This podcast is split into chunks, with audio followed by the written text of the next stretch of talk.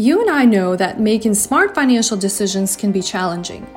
But in the 21st century, financial freedom is no longer just for the 1% wealthy. It is for you and me. The question is, how do we find time, avoid making painful mistakes, and find the best resources to help us reach our financial goals? Join me on my journey helping busy families figure out how they can gain financial confidence and clarity Get actionable tips and learn from the best experts on how to stop trading time for money. It is now the time you started living your best financial life. My name is Anna Sergunina, and welcome to the Money Boss Podcast. Hey, Money Bosses, Anna is here, and welcome back to the Money Boss Podcast.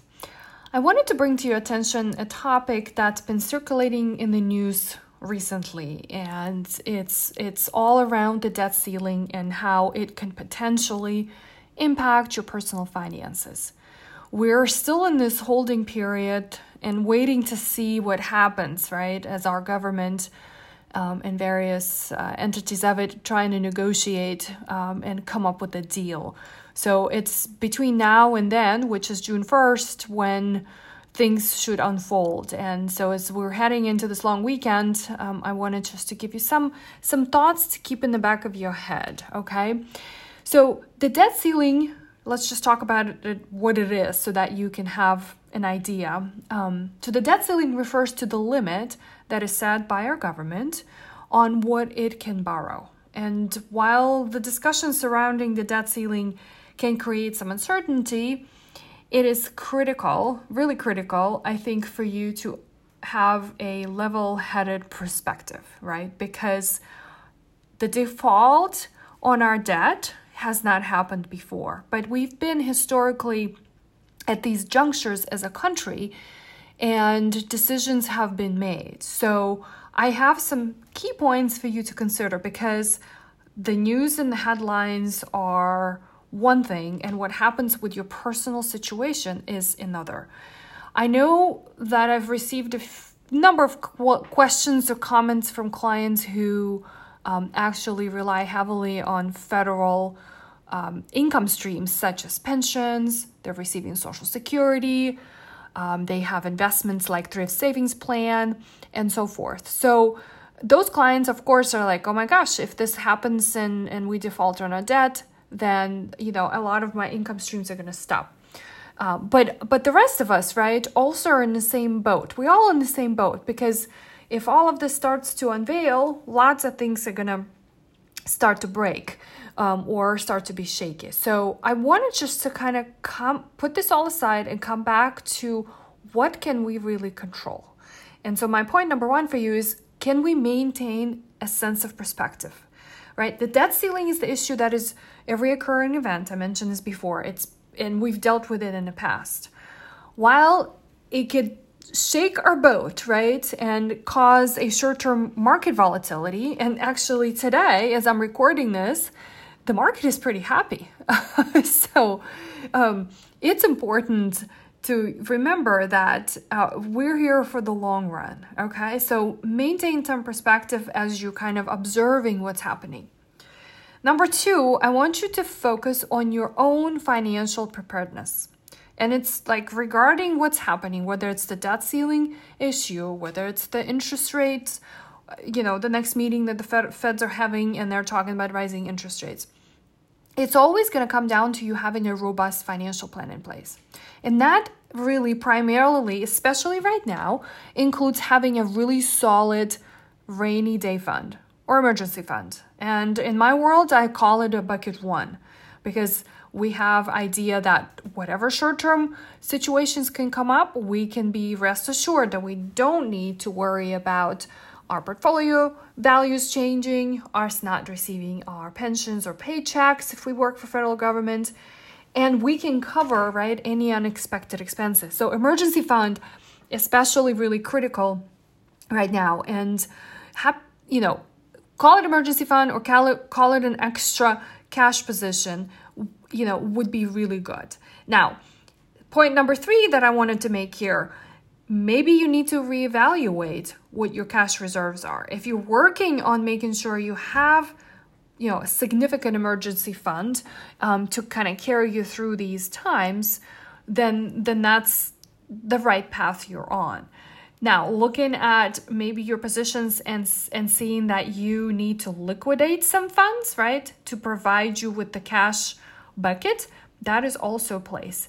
A lot of savings accounts, high yield savings accounts, and money market accounts are paying a really good interest rate these days. We're like over 5% in a lot of places. So I want you to think about where are you ho- holding your cash? What can you do to give your cash a little bit of a boost? Because that's going to help you have this extra layer of protection.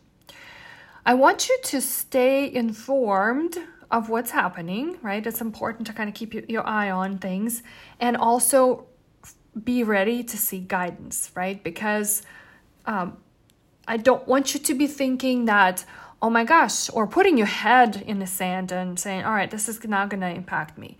Um, so it's you know, be mindful where you're getting your financial news and what potential implications it can have, but also be ready to reach out to your trusted financial planners, financial advisors, whoever it is that you're working with, right, or sources of information, so that you can get a personalized guidance based on what your specific needs are, right, and your goals.